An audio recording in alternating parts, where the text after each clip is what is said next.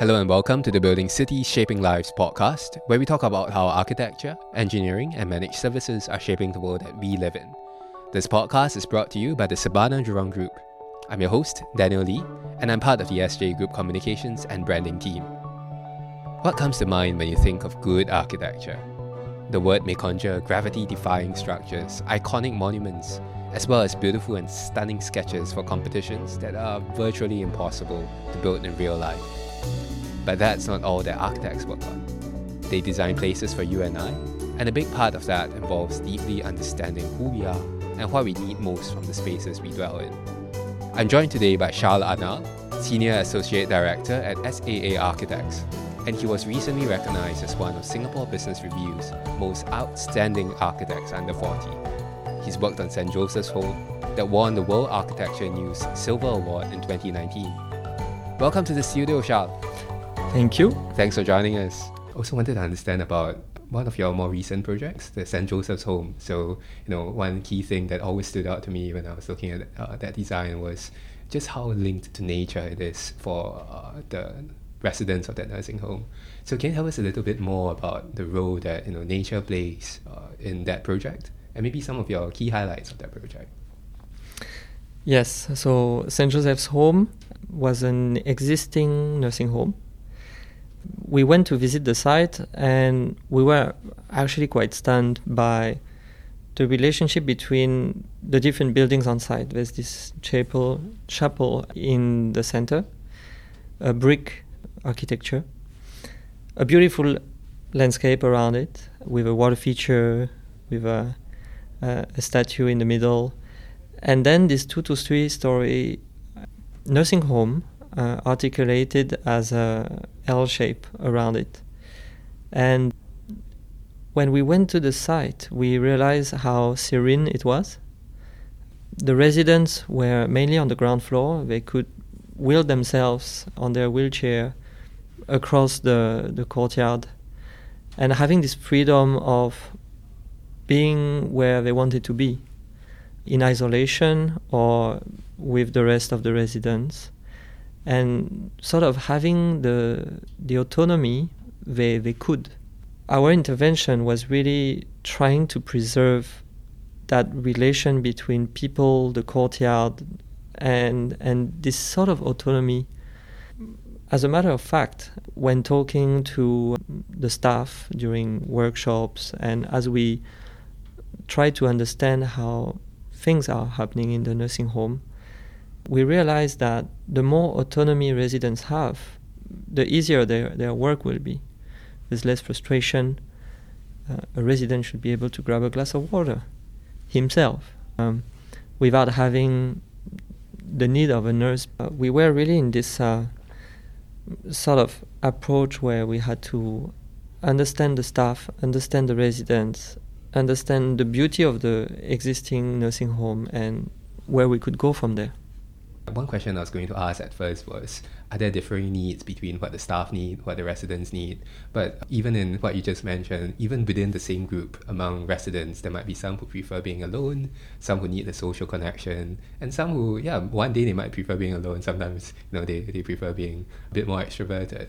So, yeah, how do you actually create spaces that understand and, you know, build in all these different needs?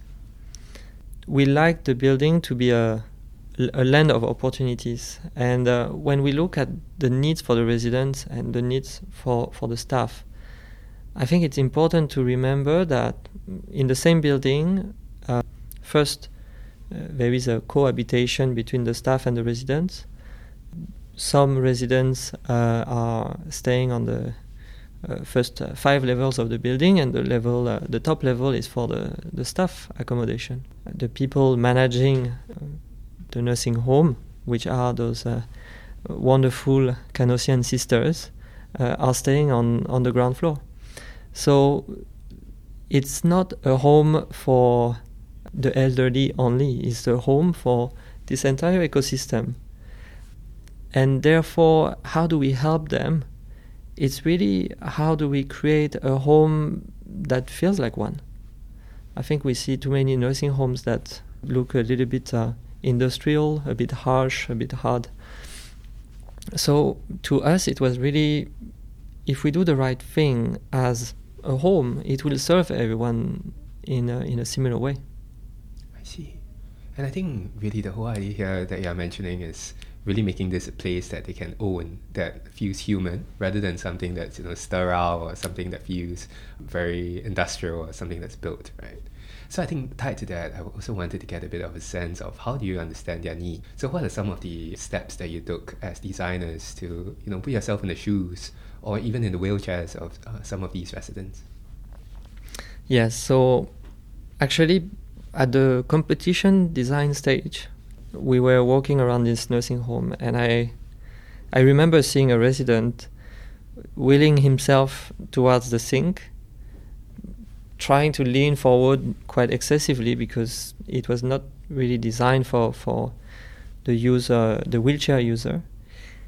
And and here he was pouring some water in a glass and and uh, trying to squeeze it between his laps and wheel himself away from the kitchenette. At that particular moment, I realized, okay, we we can do something to help. We asked ourselves, what is going to be this nursing home when it's uh, five story high? And, uh, and how do we replicate this sort of experience of corridors, pathways where the residents can move around in real in contact with some planters, some nature, and also reminding ourselves of the authenticity of, of the old place. So uh, we had to to fight quite hard to get uh, this terracotta uh, on the facade as a, as a reminder of the texture and the warmth of that material, which otherwise could have been uh, aluminum and looking rather industrial. So, interestingly, no great project happens without a great client, and and the client was extremely understanding. So the moment we would bring the samples on the table and they would be able to touch the terracotta versus uh, different alternatives, they would completely understand where we were coming from. So really having clients that understand what you're trying to get at with you know some of these design interventions that you're making. And therefore, thanks to them, we managed to create a nursing home like no other in Singapore. How do we actually help to get building users to understand, or how do we actually help to get someone who may not be speaking the design language uh, to be able to tell you what they really need, or how do we get this empathy for our users? I, I really don't think architects should should uh, uh, should uh, impose their ideas. Um, it's it's really a collaboration that drives the best projects. In fact. So speaking to their hearts and really understanding and listening, that's what matters.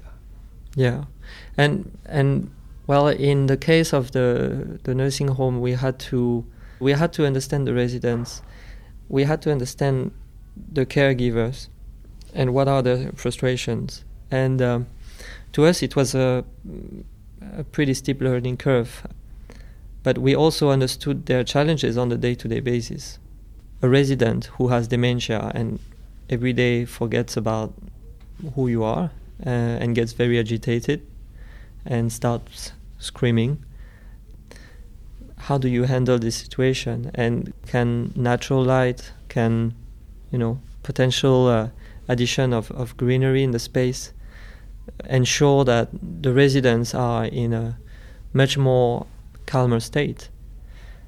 We also uh, talk to the sisters, the sisters uh, who need their privacy but at the same time have to uh, show some presence.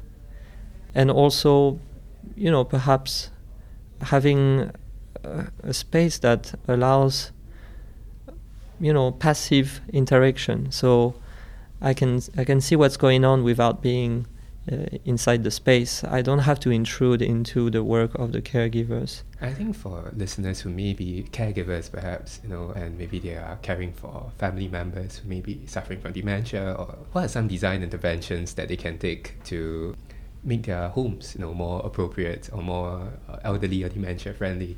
Well, of course, universal design principles are key to not only to make the space safe, but also to provide the, the right amount of autonomy.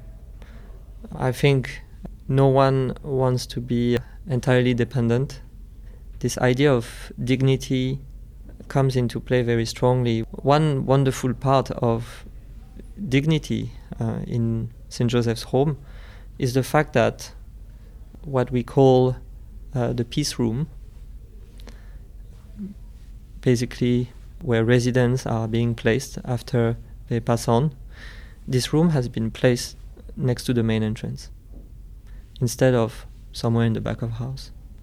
And it was basically accompanying the residents in as much dignity as possible. We also need to understand that caregivers, I consider them as angels. Since uh, we worked on this uh, on this project, their their work is really not easy. This entire system, caregiver, and uh, and patient, or resident in a in a nursing home, has to be considered very strongly. So I think one of the things that I also wanted to understand is how would you think about empathy in as a whole? You know, what does empathy mean to you, uh, both as Charles and also as an architect? With the architecture, we have the ability to uh, to really create the hardware for things to happen in the city. We design uh, mainly large projects, a lot of uh, public transportation, where so many people every day pass through, and uh, and we realize that we can make an impact. I think we do care about design, but also how people move around, what kind of experience arise from each of the spaces in the city. We talk a lot about multi generational community, and interestingly, back to the nursing home, uh, there's a childcare that allows the old folks to spend time with the children in the, in the playground inside the courtyard. And we think that this is a great way to stimulate, you know, the the interest of the youth, the uh, the memory of the elderly, our buildings are, are here to last, and their impact is tremendous at many levels. So we we really try understanding every aspect of it, and you know our, our team has uh, uh, many people from different countries, different regions, different age group, and we really try to give the voice to everyone to be able to uh, to to input as much as possible and make sure that what we design is uh, is a truly great solution for for all. Actually, I think you touched on a very important point: the entire notion of diversity among your design team. So, how do you think diversity can actually improve the kinds of buildings that we design and architecture as a whole? Buildings tend to be a bit standardized.